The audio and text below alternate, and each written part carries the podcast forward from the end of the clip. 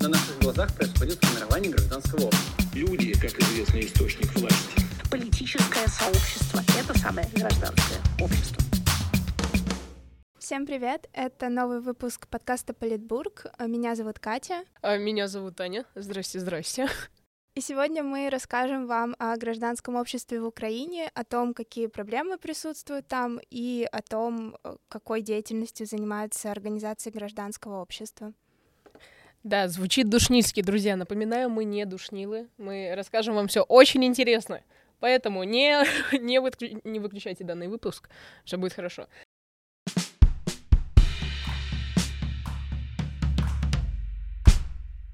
Начнем с того, что такое гражданское общество и что в него входит. А, собственно, в гражданское общество входят СМИ, разные общественные организации и движения, например, правозащитные, экологические, спортивные, хоть ассоциации предпринимателей, либо объединения фермеров. Все это входит в гражданское общество, а также муниципальные депутаты.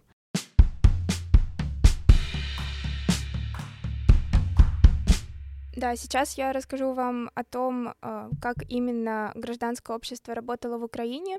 Например, э, гражданское общество было достаточно активно во время Евромайдана, и э, организация Центр гражданских свобод, которая получила в этом году Нобелевскую премию, во время Майдана занималась тем, что фиксировала нарушения прав протестующих и помогала незаконно преследуемым активистам. А, кроме того, а, пару слов о том, а, чем занимается Центр гражданских свобод. Они занимаются в том числе и просвещением. Например, при них есть Киевская школа прав человека и демократии, в которой проходят разные лекции на тему гражданских свобод. Также существует группа общественного наблюдения «Озон», которая занимается общественным контролем за деятельностью правоохранительных органов, судов и органов местного самоуправления в разных регионах Украины. А, кроме того, одним из важных проектов Центра гражданских свобод является Киевский хаб прав человека. Они занимаются тем, что помогают а, различным общественным организациям и поддерживают новые общественные инициативы. Почему мы все-таки решили посмотреть именно пример Украины? Во-первых, очень а, интересно в целом рассмотреть, как работает гражданское общество на постсоветском пространстве, а, потому что гражданское общество, что в России, что в Беларуси, что в Украине, имеют некоторые схожие черты. В общем, мы нашли много интересных текстиков, а, посвященные данной теме, пока мы готовились к подкасту.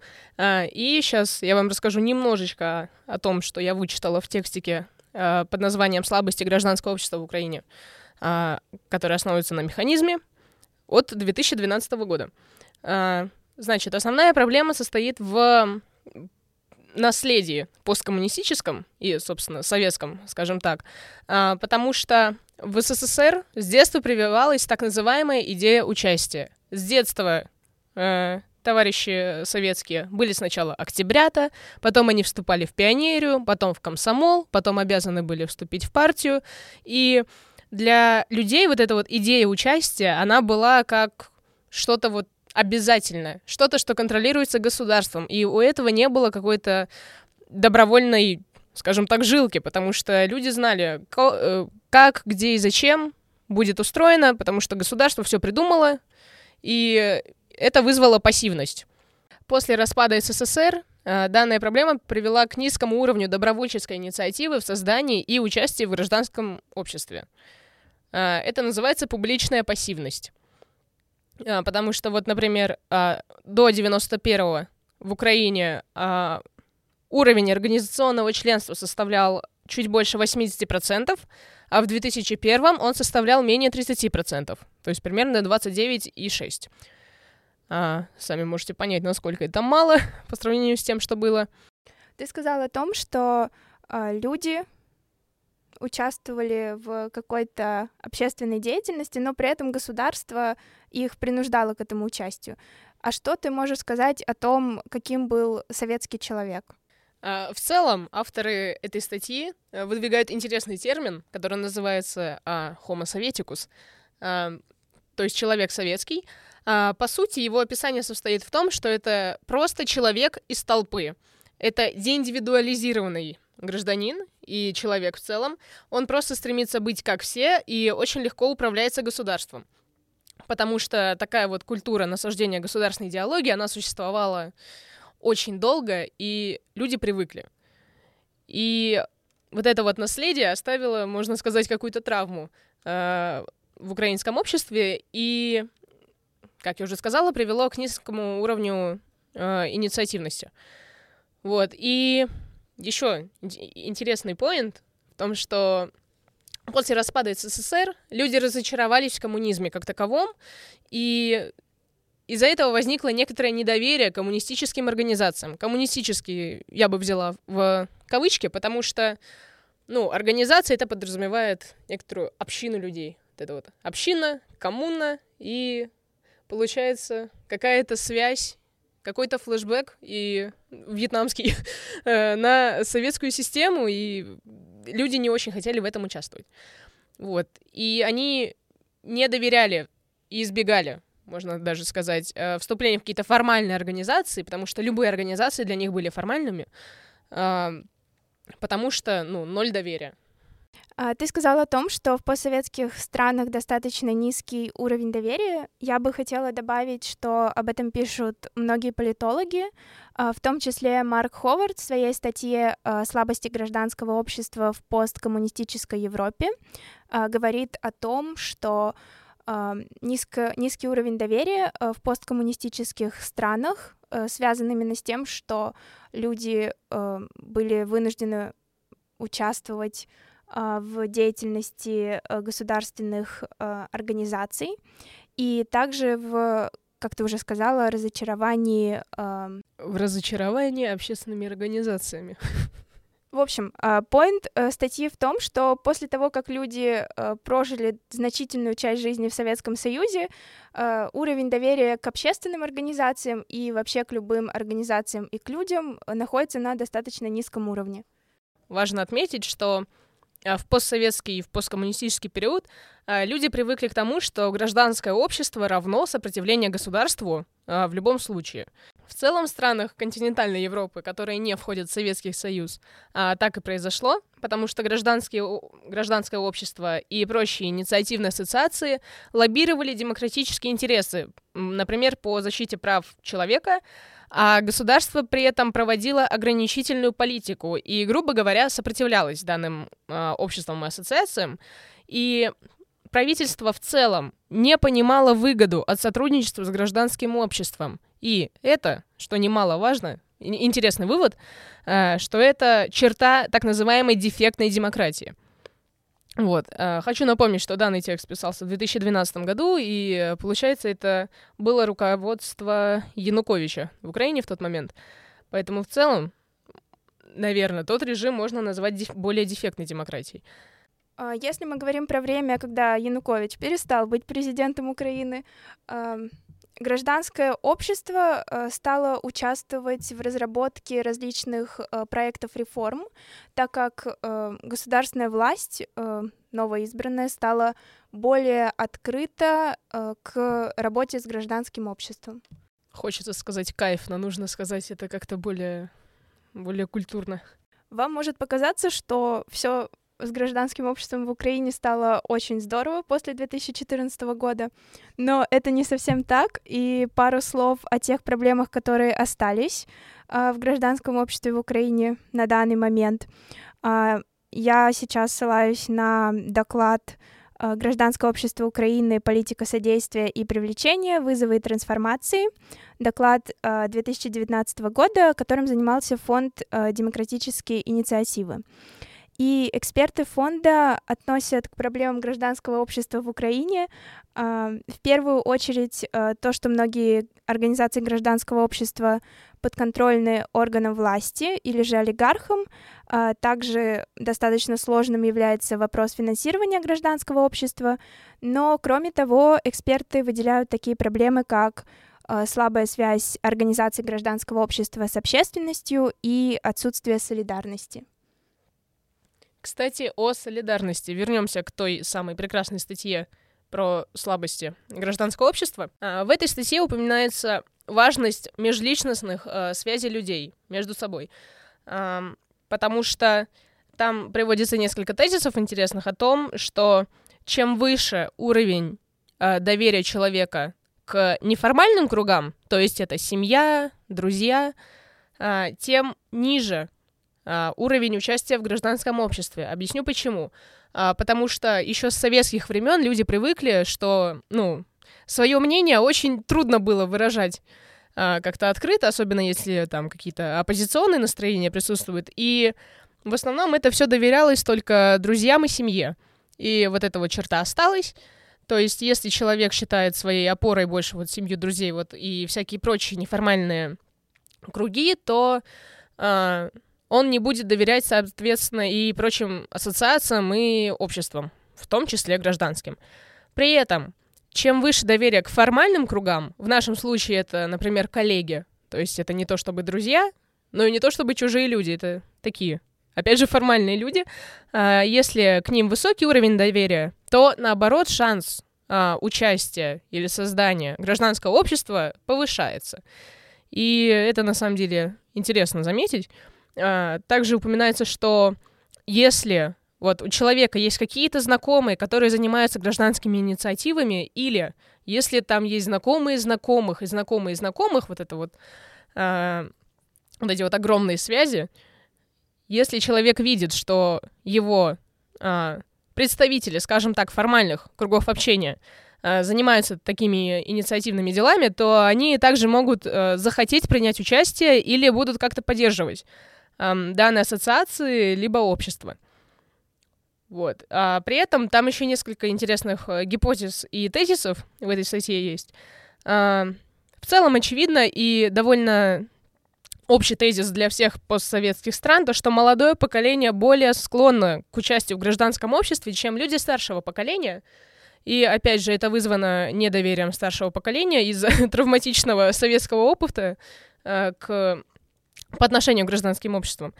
И, соответственно, молодое поколение менее травмировано э, таким наследием советским и как-то более склонно доверять э, общественным организациям.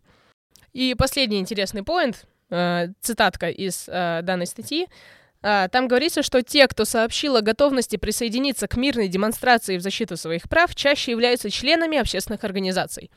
То есть, соответственно, общественное участие в общественных организациях вызывает более высокую политическую культуру и осведомленность человека о том, что вообще в стране и в мире происходит. Это очень хорошо на самом деле. Кроме того, в этом тексте приводится э, ссылка на э, сайт мониторинг НАН Украины. Э, это исследования, которые проводятся из года в год, и они собирают статистику о всяких социологических аспектах э, украинского общества. И э, там, значит, была такая анкеточка, э, к каким гражданским обществам вы себя относите. И там, значит, клуб э, по интересам, э, экологические кружки, даже объединения фермеров, э, студенческие товарищества. И интересно то, что в 94-м а, процент тех, кто не состоял ни в одном обществе, ни в одной ассоциации, был 82,2% а, опрошенных, а в 2019-м 82,7%. Казалось бы, надо, надо было бы, чтобы было в 2019-м поменьше таких людей аполитичных, но так не получается. При этом, при этом, а, интересно заметить, что на вопрос, а, могут ли в Украине люди сегодня свободно а, делиться своими политическими взглядами, в 94-м ответ «нет» был 14%, а в 2019-м 21%. И при этом те, кто могут делиться, процент, он, значит, вырос. Люди больше не боятся говорить, но при этом они практически нигде не участвуют. Я также разделяю недоумение Тани о том, что вроде бы Украина — это демократическая страна, и при этом, что в 1994 году, что в 2019 году достаточно мало людей участвует в общественной деятельности, состоит в организациях гражданского общества, несмотря на то, что люди могут свободно высказывать э, свое мнение и пытаться сделать мир вокруг себя лучше. Но почему же они этим не занимаются? А, фонд «Демократические инициативы» проводил опрос, и выяснилось, что если в 2013 году люди не участвовали в деятельности организации гражданского общества э, из-за того, что они не знали, как присоединиться к этой деятельности, они э, не хотели бесплатно работать на какие-то организации, они также боялись высказывать э, свое мнение в какой-то степени, то сейчас э, люди просто не интересуются деятельностью организаций гражданского общества и говорят, что участие в такой деятельности им не интересно. В 2019 году так ответило 38% респондентов по сравнению с 22% в 2013 году. Также может показаться, что э, после избрания Зеленского в 2019 году и после того, как э, многие активисты э, стали э, депутатами Верховной Рады, о которых э, мы скажем подробнее немножечко позже, э, ситуация должна была поменяться, и люди должны были э, как-то участвовать в деятельности гражданского общества, но э, при этом всего 7,7% опрошенных в 2019 году сказали, что они вовлечены в активную гражданскую деятельность, а в 2013 году таких было 8,1%.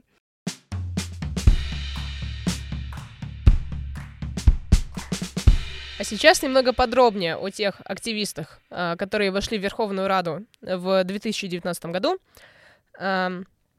Значит, есть э, такой человечек, э, имя его Ярослав Юрчишин, он э, общественный активист и экс-глава правления антикоррупционной организации Transparency International, собственно, в Украине.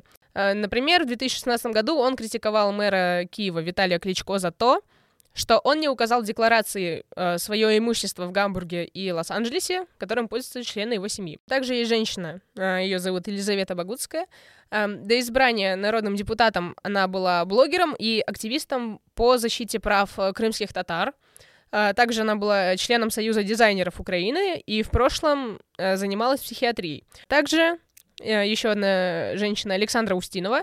Она также общественная активистка, которая занималась расследованием коррупционных схем, в частности, э, закупками чиновниками э, лекарств для онкобольных по завышенным ценам. Как мы видим, если э, уже гражданские активисты становятся депутатами Верховной Рады, то государство начинает играть э, все большую роль в развитии гражданского общества. И согласно тому же опросу Фонда демократических инициатив, 77% а, украинцев считают, что государство должно способствовать развитию гражданского общества.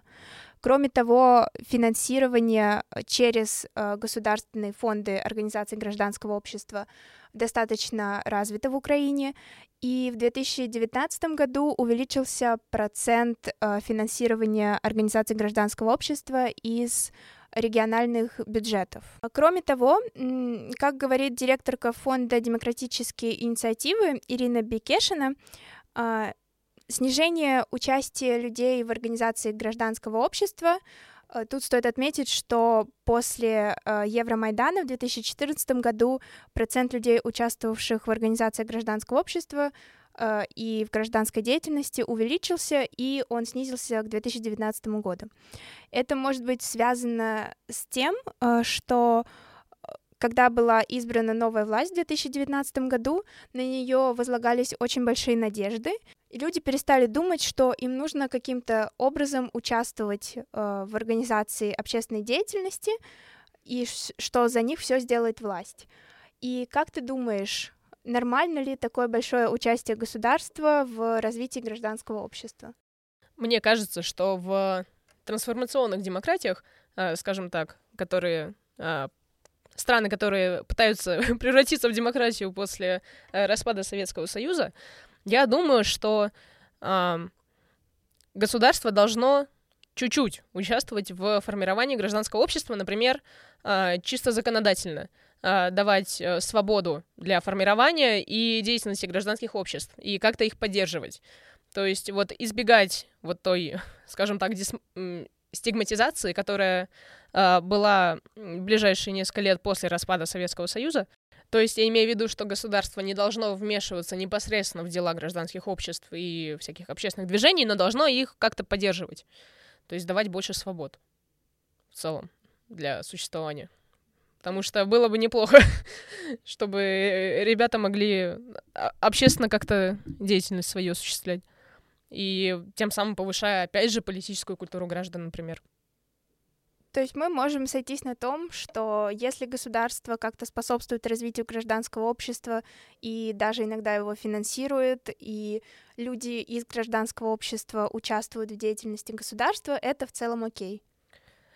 В целом окей, но э, спорный поинт о том, что они могут его финансировать, потому что э, люди, которые, скажем так, приверженцы сильной оппозиции, а, могут подумать, что финансирование государством гражданских обществ это может привести, например, к какому-нибудь лоббированию государственных интересов, которые могут не совпадать с интересами, собственно, граждан, которые могли бы поддерживать это гражданское общество. Поэтому с финансированием и вся, всяким субсидированием, я думаю, надо быть поаккуратнее. А чисто законами, например, думаю, наверное, это было бы достаточно. Как раз э, затрагивая поинт финансирования, можно поговорить о средствах массовой информации в Украине. Казалось бы, они достаточно свободные, и они гораздо более свободные, чем в России, но при этом мы можем видеть, что многие средства массовой информации финансируются различными олигархами, э, которые отстаивают свои интересы в украинской политике. И кроме того, деятельность некоторых СМИ э, запрещается государством. Например, э, Советом национальной безопасности Украины была прекращена деятельность э, ряда пророссийских каналов, например, таких как э, 112 и News One. Кроме того, Институт массовой информации нашел 139 нарушений свободы слова в отношении журналистов в 2021 году и за этот же период было возбуждено только семь уголовных дел о воспрепятствовании журналистской деятельности.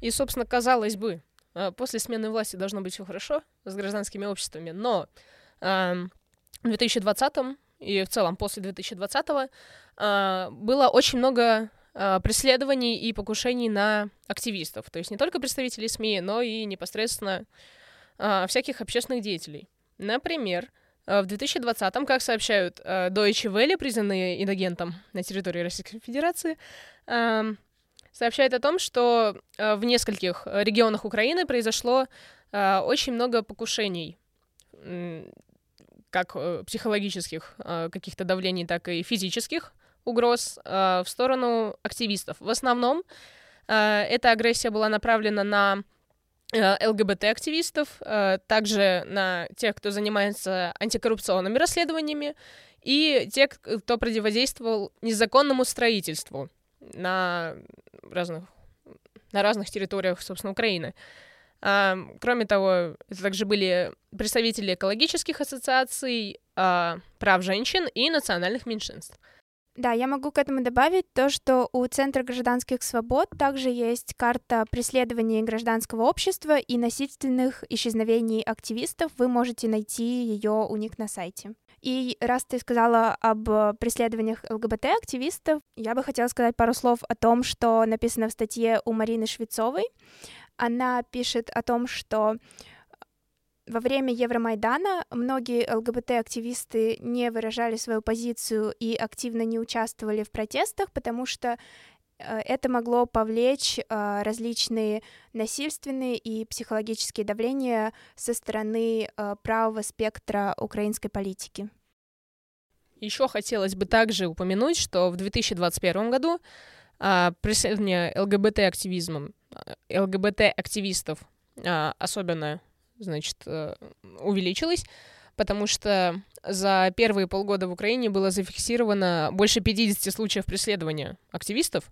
И как раз-таки о возможных причинах э, это могут быть деятельности ультраправых группировок, э, как офлайн, которые, собственно, непосред... непосредственно физические нападения осуществляют, так и онлайн, например, тот же буллинг, например, или угрозы казалось бы. Вот есть это давление, это плохо, но, опять же, э, когда активисты э, жалуются на это, например, правоохранительные органы или пишут об этом куда-то там в социальные сети, и с одной стороны, э, такие обращения активистов в правоохранительные органы вызывают общественный резонанс и некоторую поддержку э, этих общественных движений э, и гражданских обществ, Вот с другой стороны, можно сказать, что даже такие ультраправые организации и в целом радикалы тоже получили некоторую, получается, свободу слова и действий, потому что формируется что-то типа демократии, пока что трансформационной.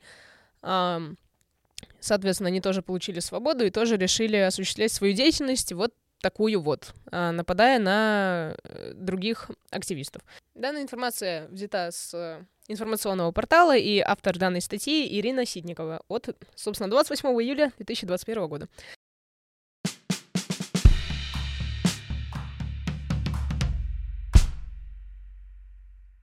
В завершении нашего подкаста мы хотели сказать о том, что мы сегодня обсуждали гражданское общество в Украине не потому, что в Украине все плохо, а в России все замечательно с гражданским обществом, а в первую очередь потому, что когда Украинская организация «Центр гражданских свобод» получила Нобелевскую премию наряду с Олесем Беляцким из Беларуси и общественной организацией «Мемориал», которая признана иностранным агентом и экстремистской организацией и ликвидирована на территории Российской Федерации. Мы поняли, что мы достаточно мало знаем об организациях гражданского общества в Украине, и я лично, когда увидела новость о Нобелевской премии, я в первый раз услышала о Центре гражданских свобод, и когда мы готовились с Таней к подкасту, я очень много узнала о том, какие организации есть в украинском гражданском обществе, насколько люди активны, почему они не активны,